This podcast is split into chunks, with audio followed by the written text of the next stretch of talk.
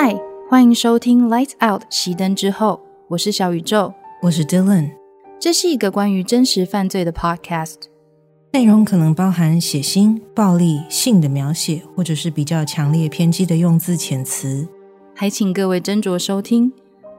准备好了吗？Let's talk about true crime。欢迎来到《Lights Out》熄灯之后第二季第四集。欢迎回来。那继上次的万圣节活动，总觉得一下就来到圣诞节了，真的超快的。四周已经开始有过节气氛了，明明还有将近半个月吧？还有半个月吗？哎哎，今天几号？啊，也是哈。你在说什么？你已经语无伦次了吗？完蛋了，我已经语无伦次了，大家原谅我，因为 我真的刚从一个赶稿深渊回来呢。哦，我觉得我这一次应该整个突破了我就是赶稿的记录，我从来没有就是这么的撞墙过。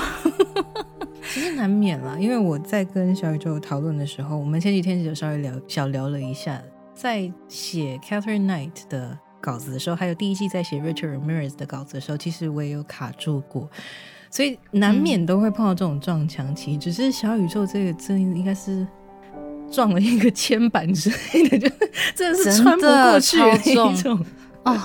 穿不过去，因为真的是这起案件涉及的人太多了，真的很多，要从当中去采用比较可信一点的说辞，然后再去反复 fact check，然后在这里面可能又会接着发现说，哎，这边又有一个新的说法，这样子一直在这样子回圈里面不断的疯狂的打转。接下来大家可能会在收听的过程当中了解到说，嗯，这起事件真的有它。很错综复杂的地方，那我也希望说，我这一次的整理可以整理的足够清楚，让大家了解啦。诶，那我们刚刚讲到一半，我们刚刚讲到万圣节，因为最近圣诞节快到了嘛，我是觉得啊，因为这种冬天冷冷的，就会很喜欢过这种很暖乎乎的节日，就会特别的吸引人。对啊，虽然平时在讲述的都是一些让人比较毛骨悚然的血淋淋的案件，但是在这种比较温馨的节日，我们希望还是可以带给听众朋友们一。点点的温暖，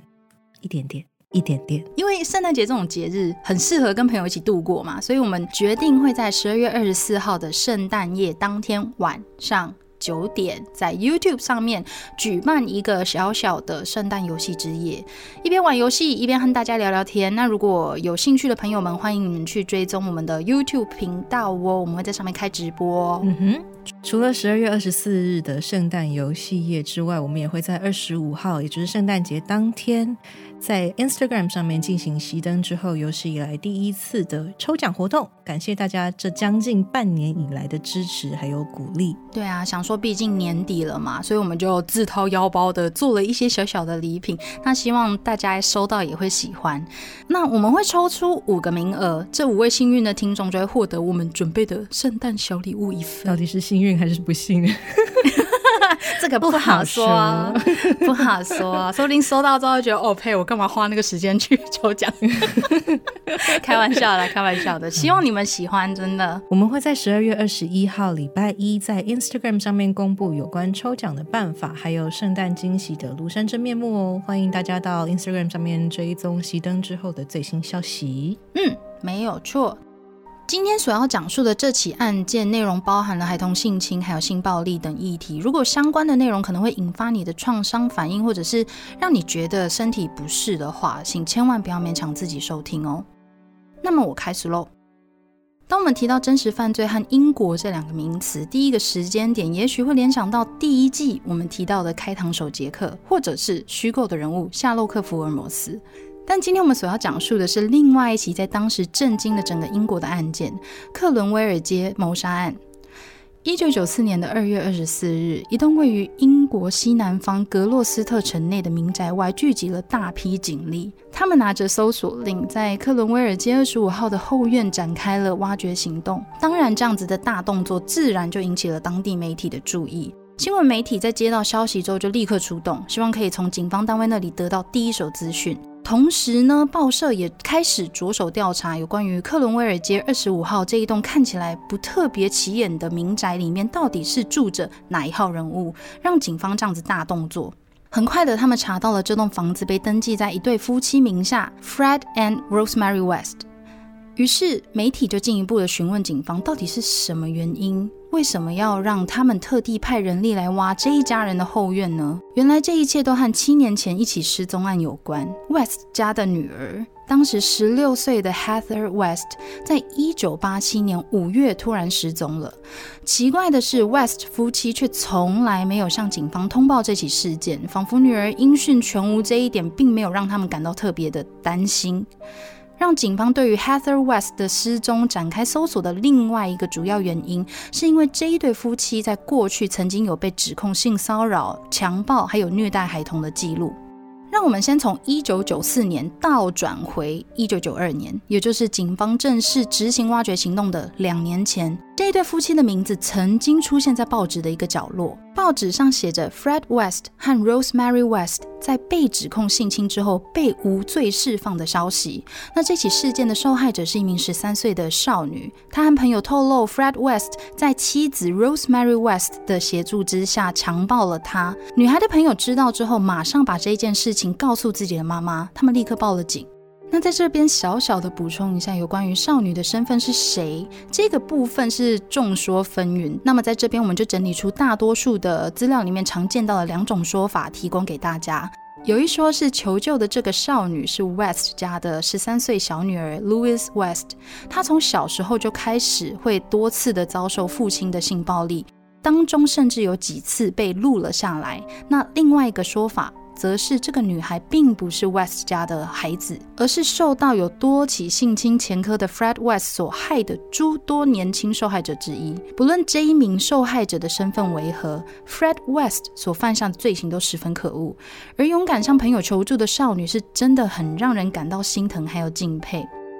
警方在接获报案并取得搜索令之后，立刻就来到了克伦威尔街二十五号进行搜查。他们从屋内搜出了大量的录影带，而这些录影带当中包括 West 家的家庭录影带。这些影带的内容还蛮一般的，就是记录他们一家出外踏青的影像。可是这里面。也有其中几卷是色情录影带。让人惊讶的是，这些色情录影带里面有不少是 West 家的女主人 Rosemary 和不同的男性发生性关系的影像。那当中，警方也搜出了 West 夫妻对于孩童性虐待的证据。于是，West 家中最年轻的五个孩子被紧急安置到孩童救援机构。Fred West 因为被指控性侵遭到逮捕，而 Rosemary West 则是因为虐待孩童这项指控被起诉。然而，1992年的这一起案件最后却因为关键证人，同时也是受害者，在出庭的前一刻，因为太过害怕面对 Fred West。而拒绝出庭作证，Fred West 和 Rosemary West 两个人就因为这样子被无罪释放了。说到这里，也有可能有一些听众会觉得很疑惑，甚至是很讶异，想说人都抓到了，那只要出庭指认，一定可以把他绳之以法，干嘛不出庭作证？就只差这一步，为什么不出庭呢？这个小女生到底在想什么？实际上，对于性侵受害者而言，每一次的出庭作证，或者是跟警方进行口供或笔录，都是一次那种重新揭开创伤的过程。虽然说受过训练的警方并不会很直截了当的询问受害者细节，可是在这个回想的期间，受害者免不了都要去回忆这整个过程当中的感受，还有这一些气味，或者是他感受到的恐惧。请大家想象一下，在面对少数人。的时候要说出自己最痛苦的经历，实际上已经是一件非常非常艰难的事情，更何况是在法庭这样子公开的场合，在这么多双 眼睛还有耳朵的注意之下，受害者必须去回忆，然后描述整个受暴的过程，不仅是要去面对伤害自己的加害人，期间还可能因为没有办法清楚的说出细节，所以遭受怀疑，那样子的心理压力还有内心的撕扯力道，其实是非常强大的，所以不难。理解为什么受害者在紧要关头往往会选择拒绝出庭作证这一点。虽然说 Fred West 和 Rosemary West 两个人被无罪释放了，可是，在社福机构的坚持之下，West 家五个年纪比较小的小孩依旧是由英国的社会福利机构继续安置照顾。在当时，没有任何人料想到这一起已经足够让人气愤不平的性侵事件，只是 Fred West 和 Rosemary West 这对夫妻诸多罪行的冰山一角而已。West 家的孩子们被安置在社福机构期间，社工人员开始注意到，他们常常会提起某一个家族笑话 （family joke）。West 家的孩子说，每一次只要他们做出一些让父母不满意的事情，父亲 Fred West 就会用半开玩笑的语气，有时候是认真的威胁他们说：“如果你再不乖，就会像是 Heather 一样被埋进后院里面。”起初，社工人员并没有特别把这一件事情放在心上，但是随着孩子们提到这个奇怪的家族笑话次数越来越多、越来越频繁，最后他们还是决定把这一件事情转告给警方。Heather 被埋在后院里，这个传闻辗转传进警探 Hazel Savage 的耳里。我一直觉得他的姓氏非常特别，Savage。他在这一个案件里面也算是一个非常关键性的人物。Hazel Savage 警探在一九六零年间曾经侦办过一起和 Fred West 有关的案件，因此对于这一个人的后续行动就特别注意。他在得知了这一个传闻之后，就开始着手展开调查。孩子们口中被埋在后院里的 Heather West。在一九八七年五月之后，就再也没有任何人见过他了。每当有人问起 West 家的女儿 Heather West 的去向的时候，这对夫妻总是有各式各样的说法。可是主要都是围绕在 Heather 没有失踪，她只是去别的城镇工作了这样子的说辞。当然，警方对于 West 夫妻的说法还是保持着一种怀疑态度。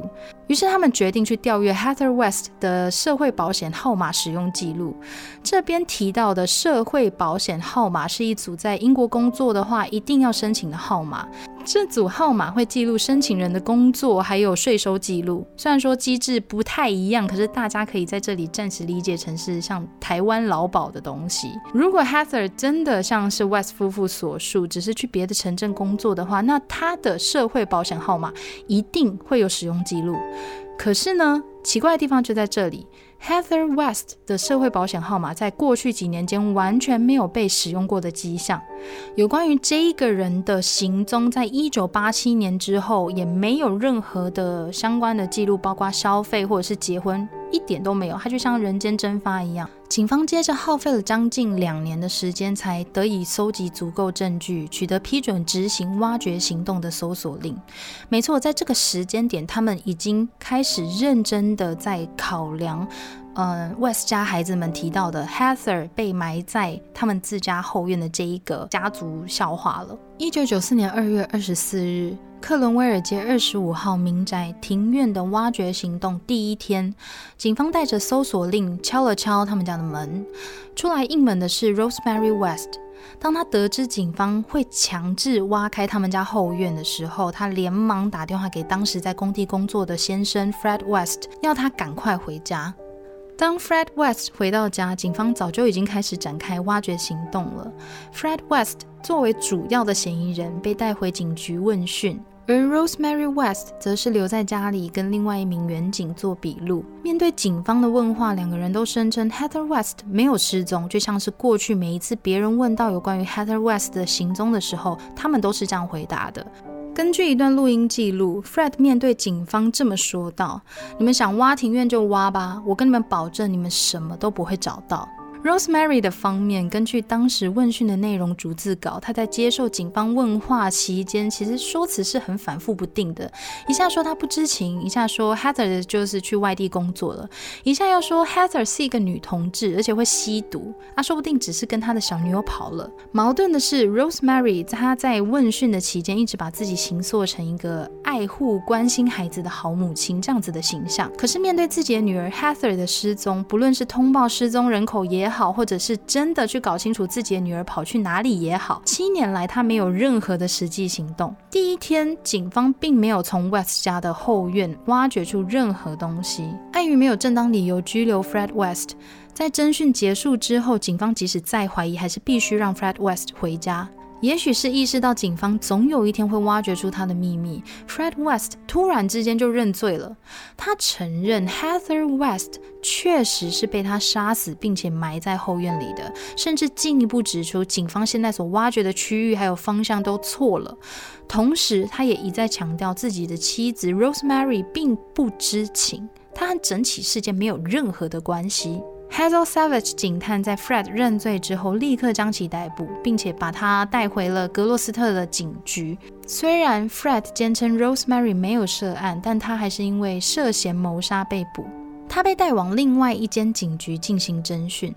一九九四年的二月二十六日，挖掘行动第三天，Fred West 突然又改口了。他推翻自己昨天所说的任何供词，他不承认自己和 Heather 的死之间有任何的关系。那么在这之后，Fred 其实也会开始频繁的改变说辞。然而就在同一天下午四点，警方发现了遗体。这一下，Fred 不论怎么辩解都没有用了。警方立刻通知病理学家 Bernard Knight 医师，让他到场进行鉴定。Knight 医师很快的就鉴别出这一副遗骸属于一名青少女。在透过更进一步的鉴识过后，警方确认了遗骸的身份确实就是他们一直在寻找的 Heather West。同时，他们也等同确认了 West 家孩子们口中的家族笑话，实际上不是一个笑话，而是一件可怕的事实。失踪了七年的 Heather West 真的就被埋在自家的庭院底下。然而，事情并没有在这里落幕，因为在 Heather 的遗体附近，警方又发现了第三只大腿骨。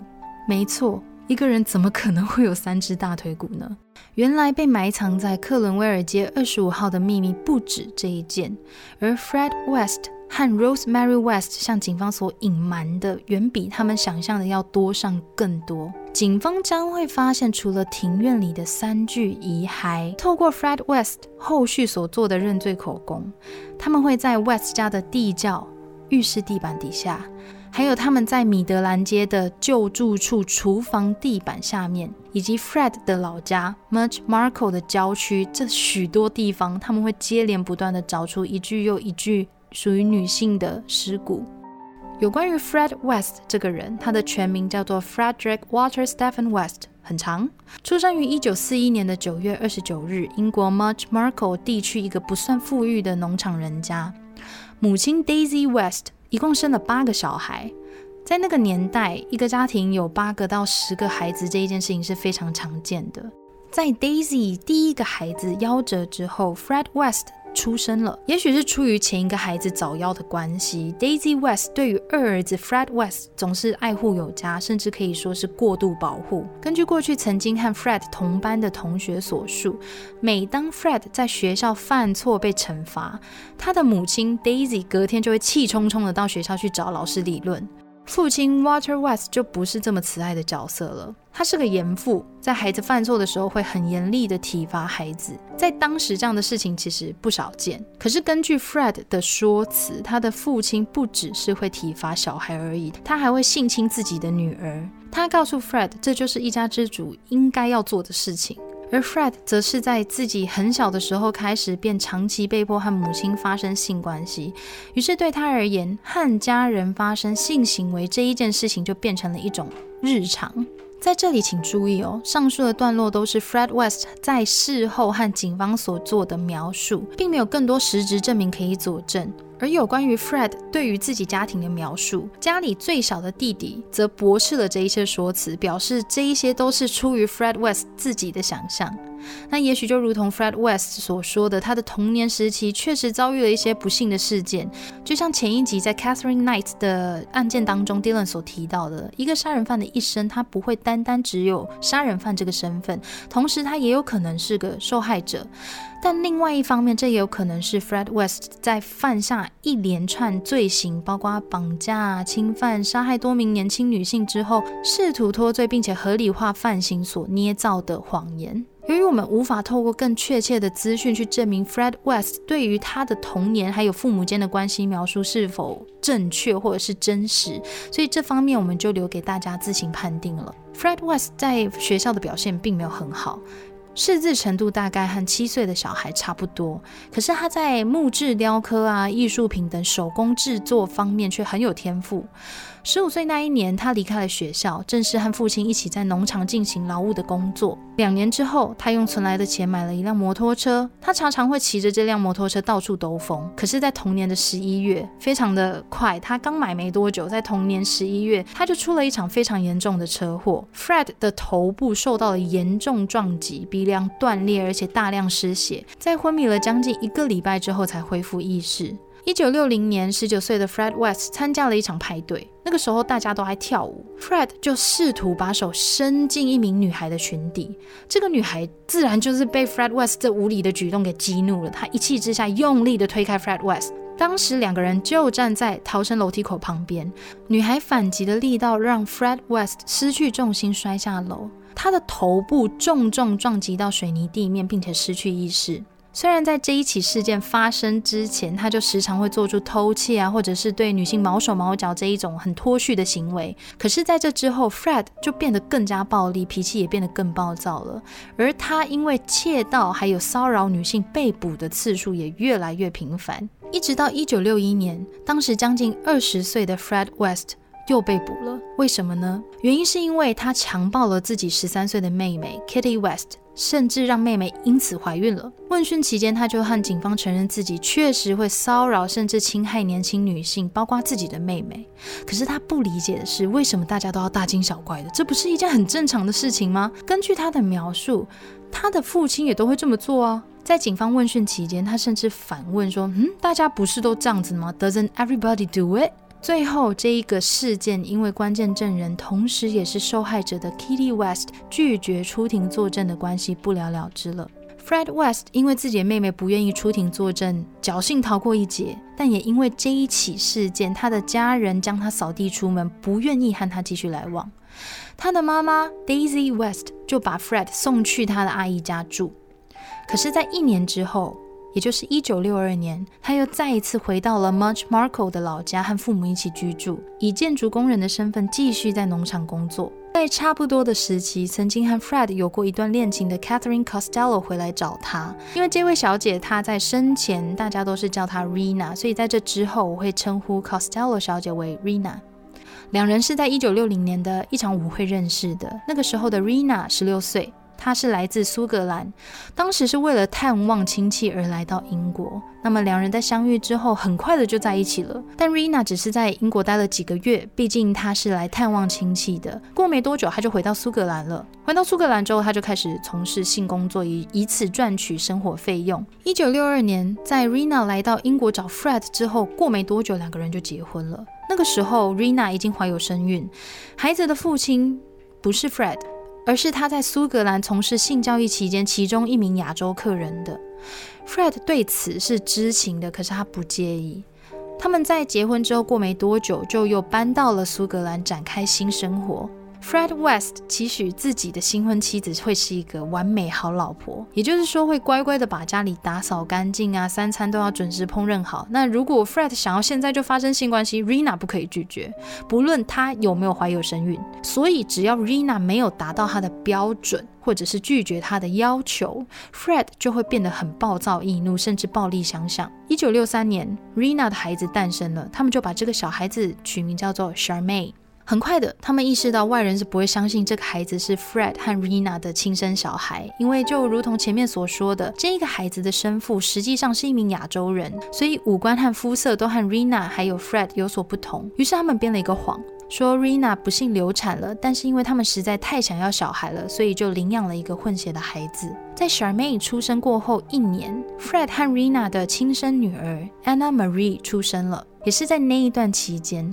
，Fred 开始担任冰淇淋车司机赚取收入。那因为工作的关系，有时候 Fred 和 Rina 都不会在家，他们雇佣了一位叫做 Anne MacPhail 的十六岁少女替他们照顾小孩。一九六五年，Fred 不小心开车碾过了一个四岁的小男孩。虽然说这一起事件最后以意外事故作结，但也让当地人对于 Fred West 产生了一个排拒感。从这个时候开始，Fred 开着冰淇淋车到处兜售的这一个过程，也开始遇到各种阻碍。当地人不愿意向 Fred West 买冰淇淋了。眼见生意越来越惨淡，Fred 于是选择打包行李，举家迁往英国格洛斯特地区。这当中除了 Fred West 的妻子还有孩子以外，也包括了保姆 Ann MacPhail。他们主要就是住在拖车屋上面。过没多久，Rina 因为再也受不了 Fred 长期以来的暴力行为，毅然决然地离开英国的家，回到苏格兰。她虽然很想要带着 Charmaine 和 Anna Marie 两个孩子一起离开，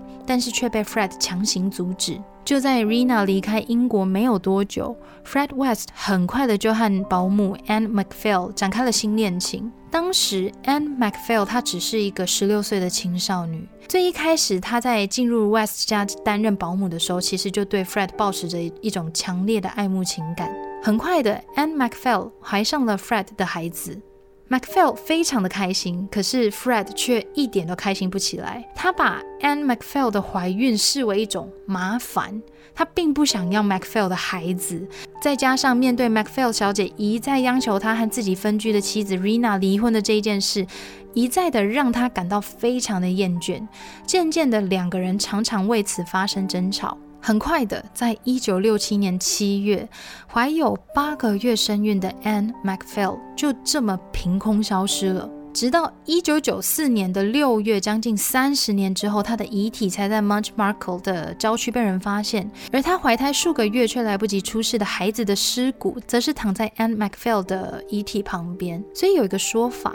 虽然 Fred。不承认这一起谋杀案，可是警方认为 Fred West 在杀了 Anne MacPhail 小姐之后，把她肚子里的小孩取出来，放到了她的旁边。MacPhail 小姐的遗骸被发现的时候，也少了手指和脚趾。这是 Fred 在之后作案的过程里面很常使用的手法。他会把受害者的脚趾和手指切除丢弃，如此一来就可以避免警方透过指纹辨识出受害者的身份。那在 Anne McPhail 小姐失踪过后没有多久，Rena 和 Fred 旧情复燃了。他们本来分分合合的，但在这之后，Rena 就搬回了拖车屋，和 Fred West 还有两个小孩子 Charmaine 和 Anna Marie 一起住。然而好景不长，两个人之间的感情很快的又出现了变化。在连番争吵过后，Rena 又一次离家了，留下两个孩子让 Fred West 照顾。一九六八年的一月。警方怀疑，大约是在这个时期，Fred West 犯下了第二起案件。十五岁的 Mary Bestholm 失踪了。他最后一次被人看见是在一个公车站牌旁边等车。他是一个咖啡厅的服务生，而 Fred West 在那个时期很常光顾这一间咖啡厅。日后，Fred West 曾经。有和一名家庭成员坦诚，是他杀了 Mary Bestholm，没错。可是因为证据不足的关系，Fred 一直到最后面都没有因此被起诉。同年十一月，二十七岁的 Fred West 和当时十五岁的 Rosemary Ladd 相遇了。Fred West 在那个时候担任一间面包店的送货司机。他在公车站牌旁注意到 Rosemary 之后，就开始对这一名女性展开积极的追求。Rosemary Ladd 出生于一九五三年的十一月二十九日，英国 Devon 县里面一个叫做 Barnstaple 的小镇上面。他的生长环境还有经历和 Fred 有许多相似的地方。他们同样都是出生于相对贫穷的家庭，而家中也有很多很多兄弟姐妹。前面提到 Fred West 家一共有八个小孩嘛，Rosemary Ladd 家里则一共有六个兄弟姐妹，他排行第五。加上他，Let 家一共有四个女孩，三个男孩。Rosemary 的父母都同样受到精神疾病所苦。父亲 Bill Let 患有妄想型的思觉失调症，他在精神状态不稳定，还有没有妥善接受治疗的状况下，Bill Let 常常会对自己的妻子还有孩子施暴。而 Rosemary 的母亲 Daisy Let 则是因为长期受到丈夫的暴力相向而患有很严重的忧郁症。在怀 Rosemary 的期间，Daisy 开始会接受电痉挛疗法。电痉挛疗法是一种透过电击脑部引发放电反应，让脑细胞生理变化，以调整患者大脑功能的治疗方法。这个方法发明于1938年，一直到现在还是持续发展当中。有关于这个疗法更多详细的资讯。我有上网在高雄荣总的网站上面找到这个疗法的简介，那这些资讯我们都一并会放在同整的贴文里面，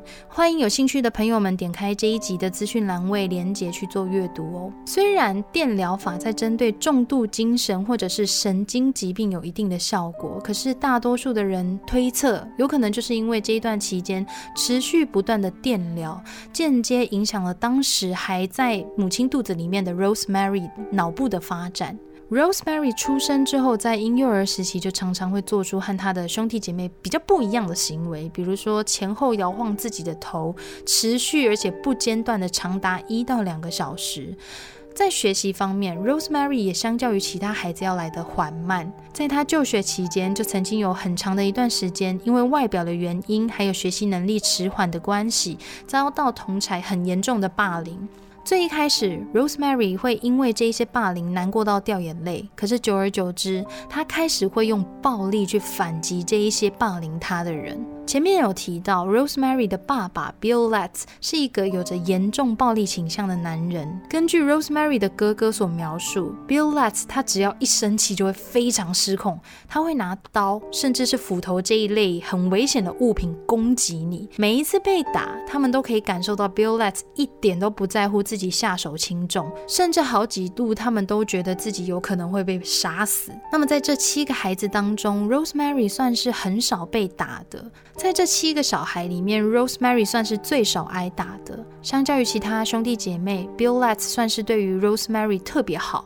然而，实际上，Bill Letts 在 Rosemary 很小的时候开始就会侵犯 Rosemary 和她的姐姐。她的姐姐们在长大之后都纷纷离家，好远离他们的父亲。可是，身为家中最小的女儿，Rosemary 逃不掉，她必须继续在这一个充斥着性和暴力的环境下成长。她常常会光着身子在家里走来走去。对他而言，这是一件很稀松平常的事情，并没有什么不对。而随着年纪渐长，Rosemary 也开始会对小自己五岁的弟弟 Graham 有性的触碰。以后人的观点来看，这一连串的行为也许都很不可思议。可是对于 Rosemary 本人而言，从她有记忆以来，有关于身体界限的概念几乎是不存在的，因为他的身边并没有人教导他这样子的观念，反而是鼓励 Rosemary 多让别人对自己做出性的触碰，透过性，他可以获得父亲的好感。可以躲过父亲的暴力对待，即使性暴力也是一种暴力，这是毋庸置疑的。那么在这里，我的意思也不是在指性暴力相较于其他类型的暴力虐待更轻松、简单、不重要，而是单指在那样子的成长环境下，这也许成了某一种生存的手段。在 Rosemary 十三岁的那一年，Let's 一家就从 Devon 县搬到了东北方的格洛斯特郡，而 Rosemary 只在那个地方住了两年。十五岁的时候，Rosemary 的母亲再也受不了 Bill Letts 的暴力虐待，她决定带着 Rosemary 搬到另外一个女儿的家里住。出人意料之外的是，就在同一年，Rosemary 还是决定搬回老家和爸爸一起住。也差不多是在那个时期，在茶店打工的 Rosemary 和大自己十岁的 Fred West 相遇了。前面有提到，Fred West 和 Rosemary 相遇之后，Fred West 就展开了一连串积极的追求，而 Rosemary 也很快的就接受了他的追求。但是他们的关系却让 Rosemary 的父亲。非常的不满，Bill Letts 他不仅是反对，甚至一度找到 Fred West 当时居住的拖车屋前面威胁他，威胁他说他会打电话给社会福利机构检举 Fred West 和未成年青少女发生性关系。这一点其实本身非常的讽刺，因为 Bill Letts 本身就和他所检举的 Fred West 是同一种人。我个人认为，Bill Letts 的愤怒并不是出于见到自己未成年的女儿和一个快要三十岁的男人交往，而是出自某一种我的物品被人家夺走了的愤怒。Bill Letts 对待他的妻子还有小孩的方式，与其说是和人相处，更像是把家人视为某一种资产。而面对 Rosemary 父亲的强烈反对，Fred West 并没有退缩，他没有放弃和 Rosemary 之间的关系。就在 Rosemary 十六岁的那一年，她怀了 Fred West 的小孩。这个过程是非常快速的。Rosemary 十五岁和他相遇，十六岁的时候就怀了 Fred West 的孩子。而 Rosemary 也许是想要借这个机会离开会对他施暴的父亲，所以他就借着因为自己怀孕的关系，就搬离了父亲住处，正式开始和 Fred West 展开同居生活。他辞去原本在茶店的工作，以保姆的身份开始帮 Fred West 照顾前妻的女儿 Charmaine 和 Anna Marie。一九七零年。Rosemary、Fred 还有他的两个女儿住进了位于格洛斯特地区米兰德路上面的一栋民宅里。同年十月，Rosemary 和 Fred West 的亲生女儿 Heather West 出生了。就在大女儿 Heather 出生过后没多久，Fred 就因为偷窃轮胎的关系被判处六个半月的有期徒刑，留下十六岁的 Rosemary、八岁大的养女 Charmaine、七岁的 Anna Marie，还有刚出生的大女儿 Heather West 一起生活。突然之间，十六岁的 Rosemary 她必须要一个人负担起照顾三个小孩子的责任。对此毫无头绪的她，常常会对 Charmaine 还有 Anna Marie 做出精神上和生理上的暴力虐待。根据 Anna Marie 的回忆，八岁的 Charmaine 在面对继母的虐待时，是从来没有过任何屈服或示弱的。她从不哭，反而是用更加强硬的态度回击。Charmaine 会在 Rosemary 打骂他们的时候大声顶嘴，说：“我真的妈妈才不会像这样子对待我们，不会这样子打我们、骂我们。”这些反抗自然而然的就更加激怒了 Rosemary，她施加在 Charmaine 身上的暴力越来越多，程度也越来越强烈。一九七一年三月二十八日，Charmaine 因为脚踝上严重的割伤被送进了医院。有关于这道伤口到底是怎么造成的，我们并不清楚，但多数人都怀疑这和 Rosemary 的虐待脱不了关系。那这起意外发生过后没多久，Charmaine West 失踪了。一个八岁的小女孩可以跑去哪里呢？在二十年之后，警方根据 Fred West 的认罪口供，他在米德兰街的厨房地板下面找到了 Charmaine West 被杀害并且分尸藏匿起来的尸体。可是，当警方问到有关于 Charmaine 确切的死因时，Fred 却闪烁其词，这让警方对于 Fred West 的供词可信度感到怀疑。最后，警方是透过 Charmaine 的照片还有遗骸的比对之后，得出 Charmaine 失踪的期间，Fred West 其实还在监狱里面服刑。他一直到一九七一年的六月二十四日才获得释放。也就是说，在那一段期间，杀害 Charmaine 的人有更大的可能是长期会对自家小孩施暴的 Rosemary West。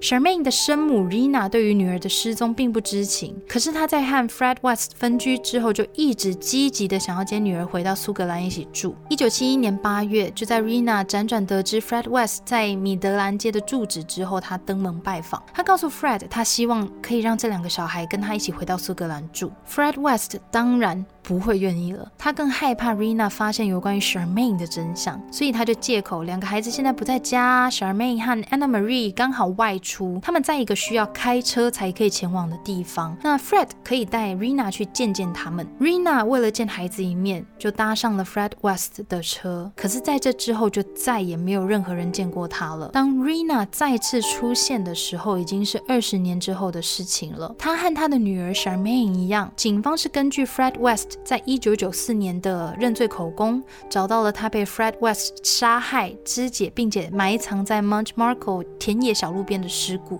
一九七二年二月二十九日，Fred West 和 Rosemary West 登记结婚了。他们没有举行婚礼，也没有邀请任何的亲戚或是朋友。那么在婚后数个月，Rosemary 很快就又怀了第二个孩子。也是在这个时期，Fred West 带着怀有身孕的 Rosemary、八岁的女儿 Anna Marie，还有两岁的 Heather West，从米德兰街搬到了克伦威尔街二十五号。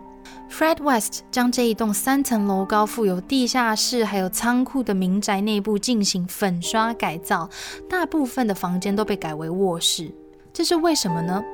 因为 Rosemary West 在生下第二个孩子 May West 之后，她就开始以性工作者的身份赚取收入，而他从事性交易的固定地点则位于顶楼的边间。他们会把这一项服务。登在当地的色情杂志上面去打广告，以招揽生意。他们的客人有男有女，有时候 Fred West 也会加入和 Rosemary 还有客人发生性关系。仰赖 Rosemary 透过从事性交易赚取的金钱，Fred West 也开始替房子里面的设备升级。他会在 Rosemary 接客的房间里面安装隐藏式的录影机还有麦克风，在 Rosemary 知情的状况下，在另外一个房间收听整个麦。卖春的过程，并且录制成一卷又一卷的录影带。那他也会在这一间房间的墙上钻洞，以窥看 Rosemary 和其他人发生性关系的过程，并且从中获得快感。Fred West 在窥视还有窃听自己的妻子和其他人发生性关系时，是完全不管小孩在不在场的。West 家的大儿子 Stephen 和女儿 May 在长大成人之后接受访问，就提到说，他们有好几次会听见爸爸正在窃听妈妈房里的动静。他们知道那个声音是什么，可是他们也。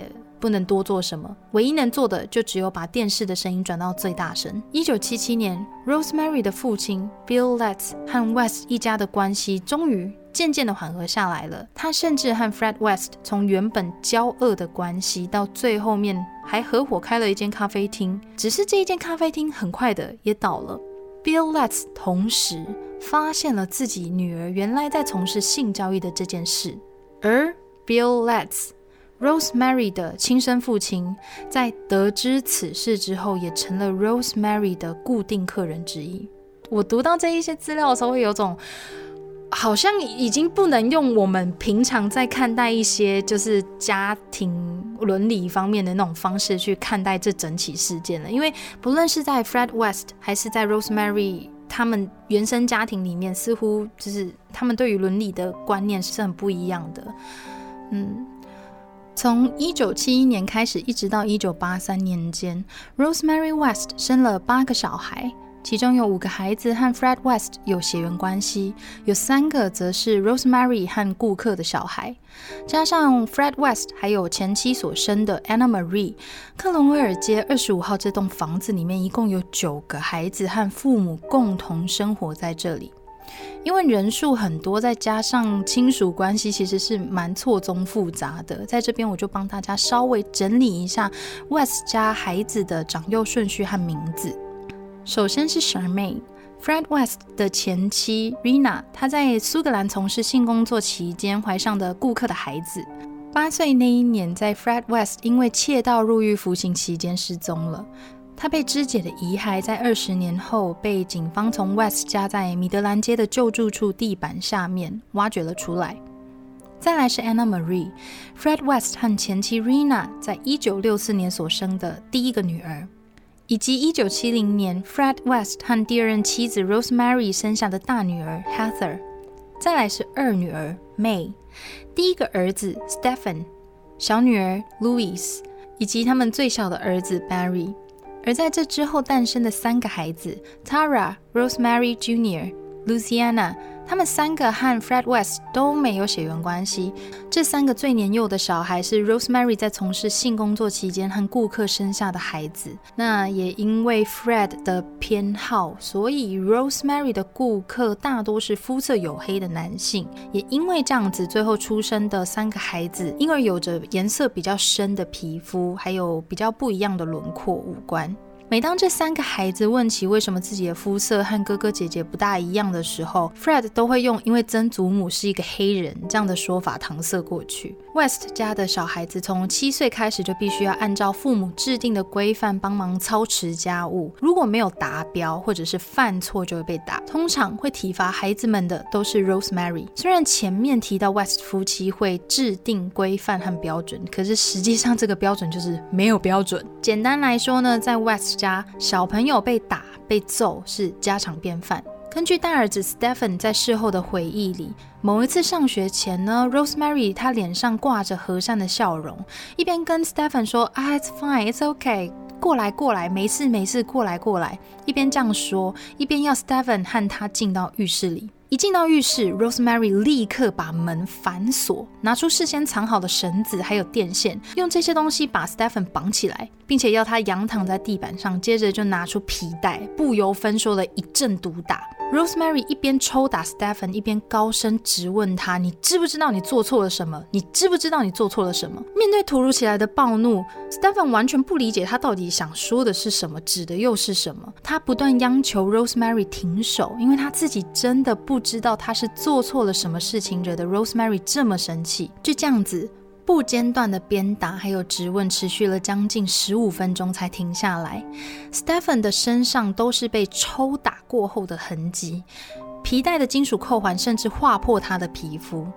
但 Rosemary 在施暴的时候，即使是处于接近歇斯底里的状态，他还是会记得只挑那一些会被衣服遮住的地方打，比如说躯干或者是靠近躯干的。嗯，上手臂或者是大腿。Stephen 在事后才知道，原来他的母亲只是因为怀疑他偷拿家里面的色情杂志，所以就狠狠修理了他一顿。而在这之后，当他的母亲知道这些色情杂志其实是大女儿 Heather West 拿走之后，他也只是对 Stephen 说：“啊，你就当做你替姐姐挨揍吧。” Stephen 在描述这一段过程之后提到，实际上真正让他感到很受伤的，并不全然是身体的疼痛，而是母亲在对他施暴期间时不时的那种嘲笑还有讽刺，脸上的那个笑容是让他最感到痛苦的原因。那么在家中受到最严重暴力虐待的是 Fred West，还有前妻所生下的女儿 Anna Marie。这里我也不是在说其他孩子所承受的暴力虐待就不严重，而是相对而言，身为家中最年长的女儿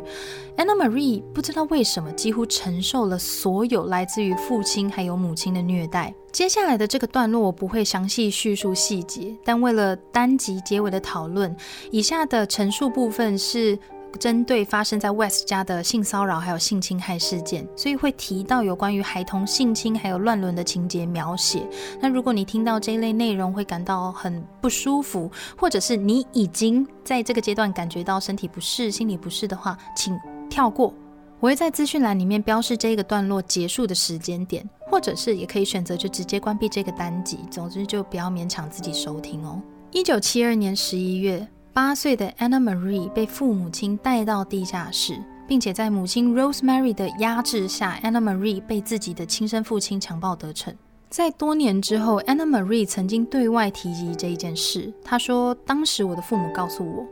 有关于这件事，我应该要心怀感恩，感谢我的父母这么用心照顾我，提早让我了解，在未来当我嫁人之后，我要怎么样去取悦并且留住。因为原文是用 keep 这个词去留住我的丈夫。我被他们引导着去相信，全天下所有爱护孩子的父母亲都会这样对待自己的小孩。在那之后，Anna Marie 便长期受到父亲 Fred West 的性暴力还有虐待。那大多数的虐待行为都是发生在隔音非常好的地下室。十三岁那一年，West 夫妻更进一步逼迫 Anna Marie 开始和 Rosemary 一起接客。也就是从那个时候开始，Anna Marie 也会被迫和自己的外公 Billett 发生性关系。一九七九年，十五岁的 Anna Marie 怀上了自己父亲的孩子，但因为是子宫外孕的关系，Anna Marie 进行了紧急的流产手术。那就在她流产手术过后没几天，Rosemary West 因为这一件事情毒打了 Anna Marie 一顿。长期受到暴力虐待的 Anna Marie 再也受不了了，她逃离了克伦威尔街二十五号，寄住到朋友的家里。Anna Marie 没有血缘关系的妹妹 May West 在日后接受访谈的时候提到，他们的爸爸其实从他们很小的时候开始就会灌输 West 家的孩子们一个很奇怪的观念，也就是和自己的父亲发生性关系是一件很正常的事。并且告诉他们，身为一个父亲，得到女儿的贞操是一件很理所当然的事。这方面也许是来自于 Fred West 在原生家庭所受到的影响。那么，在他的观念里面，女儿就等于是自己的资产。在 West 家是不容许锁门的，包括浴室也一样。而 Fred West 就会常常趁着女儿洗澡的时候溜进浴室里面窥视，或者是趁着女儿不注意的时候伸手触碰他们的身体。May 和 Heather 受够了这一些行为，所以他们就会在洗澡的时候轮流替对方把风。如果在门外把风的人看见父亲靠近浴室，他就会立刻吹口哨，警告里面的姐妹不要洗了，赶快把身体擦干出来。在 Anna Marie 逃家之后，Fred West 的目标开始转移到 Heather West 和 May West 的身上。就像前面所说的，Fred West 从最一开始观念上的灌输，慢慢的转变成某一些肢体的碰触，比如说假借瘙痒游戏，或者是或者是检查女孩们的发育状况这一类理由，去碰触他们的性征或者是私处。如果他们做出任何反抗，Fred West 就会整个人暴怒，而且对他们暴力相向。根据 May West 在事后的描述，有一次他就是真的受不了这样子的接触跟触碰，他推开 Fred West，把自己关进房里。但因为他们的房间其实是锁不了的，即使如此，Fred West 还是踹开房门，一进来就抄起房里的熨斗往他身上丢。West 家的孩子常常会进出医院，这里是不太清楚 West 夫妻是用什么样的理由去跟医师做开脱的。可是医院从来没有对这一家人起疑，而 West 家的孩子时常受到奇怪外伤的事情，也从来没有上报到社福机构或者是警察机关。Fred West 和 Rosemary West 这一对夫妻的暴力行径是持续而且不间断的。受害的对象不只是他们自己的孩子，当中也包括多名女性。其中一位是一九七二年受雇于 West 夫妻担任保姆一职的 Caroline Owens。十七岁的她以保姆的身份住进了克伦威尔街二十五号。他和当时八岁的 Anna Marie 共用一间卧室。在这个时候，Anna Marie 她还没有逃家，她是一直到十六岁的时候，终于受不了了才离开家的。那么在那一段期间，她注意到 Anna Marie 不知道什么原因，特别害怕她的父母。当时 Caroline 她并不晓得 West 夫妻会对。孩子们所做的事情，可是随着他待在克伦威尔街的时间越来越长，Caroline 对于这对夫妻的印象就从一开始很热情、好客、友善这样子的第一印象，慢慢转变成疑惑还有害怕。Caroline 同时也有注意到这户人家每一天都会有固定的访客，大多都是男性。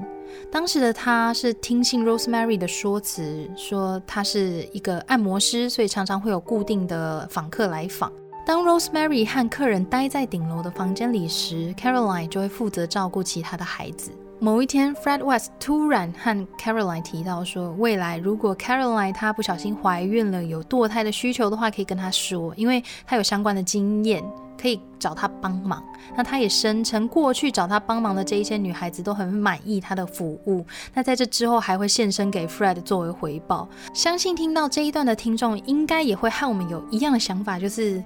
What the fuck？因为 Caroline 在描述这一段回忆的时候，脸上的表情也都是 听你听你在胡乱这样。随着这一类围绕在性为主轴的话题发生次数越来越频繁，Caroline 和 West 夫妻的相处过程中所感受到的那种心理不适的感觉越来越强烈，而最后让 Caroline 下定决心离开克伦威尔街二十五号的原因，除了 West 夫妻时不时会提起那一些让他感觉到很不自在的私密话题以外，也包括最后这一对夫妻直接向他表明希望三个人可以一起发生。性关系，Caroline 这个时候再也没有办法忍受了，就辞掉了保姆的工作，离开了 West 家。可是 West 夫妻并没有放过他。一个月之后的夜里，当 Caroline 准备从她的男朋友家搭便车回到自己居住的小镇时，一辆车拦住了她。副驾驶座的车窗摇了下来，Caroline 看见 Rosemary West 一脸和善的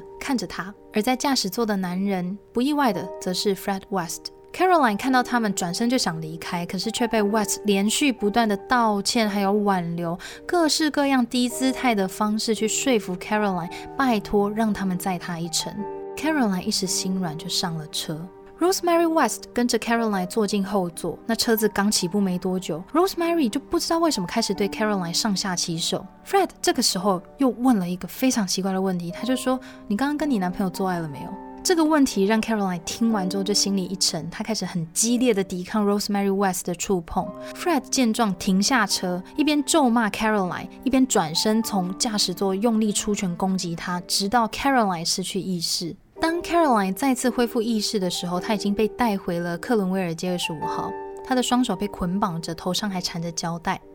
Rosemary 给他喝了一杯味道很奇怪的茶。那按照 Caroline 事后的形容，他觉得那一杯茶的味道就像是加了很多阿司匹林的味道。接下来的十二个小时，他被 Fred 还有 Rosemary 带到其中一个房间，多次性侵。在这一段期间，他不断的尖叫，不断挣扎，那一度吵醒了熟睡中的孩子。Fred West 威胁 Caroline，要是他再不乖乖配合，就会把他锁进地下室，利用完之后就杀掉，然后再把他随便塞到一个石板步道底下去。Caroline 替自己的生命安全感到非常害怕，所以他只能乖乖按照 West 夫妻的需求照做。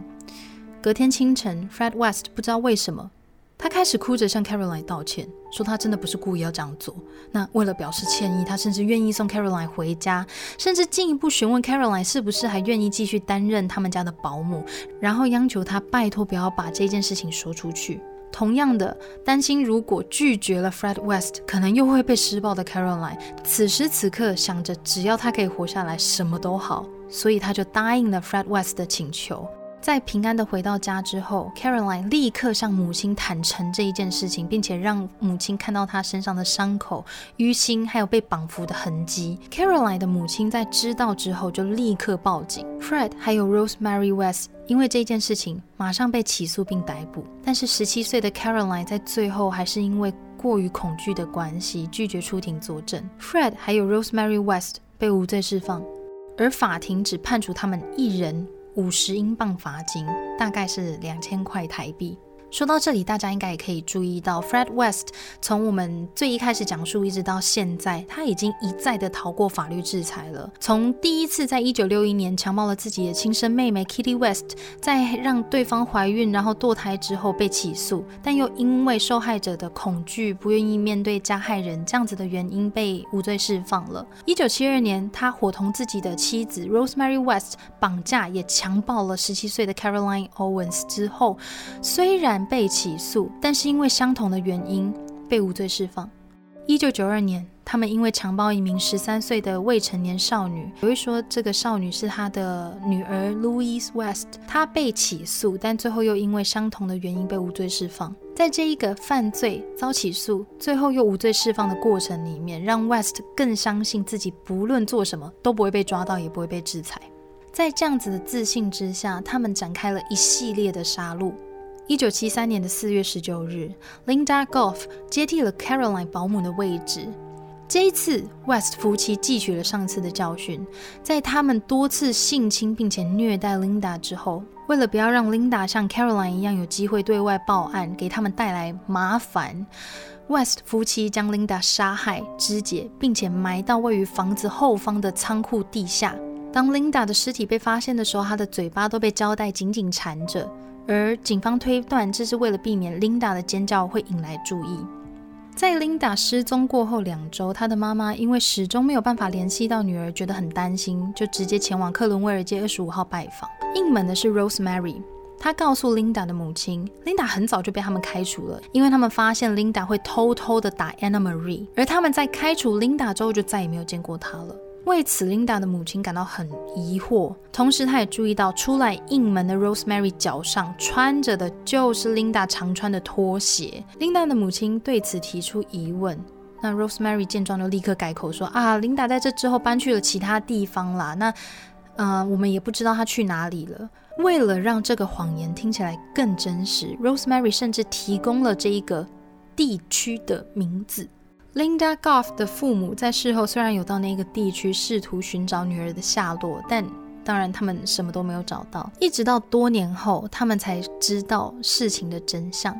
第二名受害者是十五岁的 Carol Ann Cooper。她在同年十一月和朋友外出聚会结束之后，约莫晚上八点左右到附近的公车站牌，准备搭车回到外婆家。可是，在这之后，再也没有人见过她。直到一九九四年。他的尸体在克伦威尔街二十五号的地下室被警方发现。有关于 Carol 是怎么样遇上 West 夫妻这一点，并没有明确的资料，还有资讯。我们也不清楚他是被迫或者是自愿搭上 West 夫妻的车。毕竟，在成功逃离这一对夫妻的 Caroline Owens 一案里面，不难发现他们其实会习惯利用 Rosemary 女性的身份，让目标放松戒心，继而搭上他们的便车。第三名受害者是二十一岁的 Lucy Catherine Partington。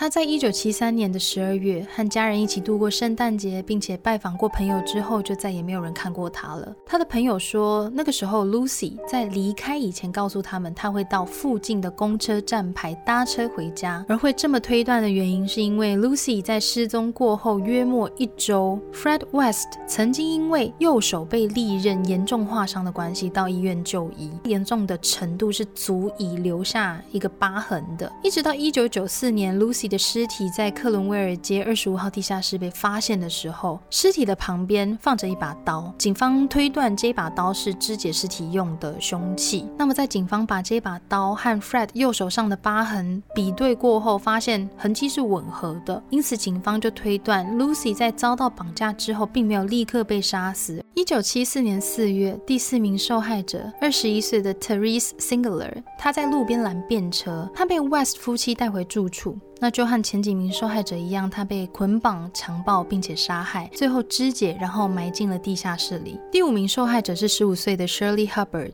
他在同年十一月在公车站牌旁边等车的时候，被 West 夫妻绑回住处。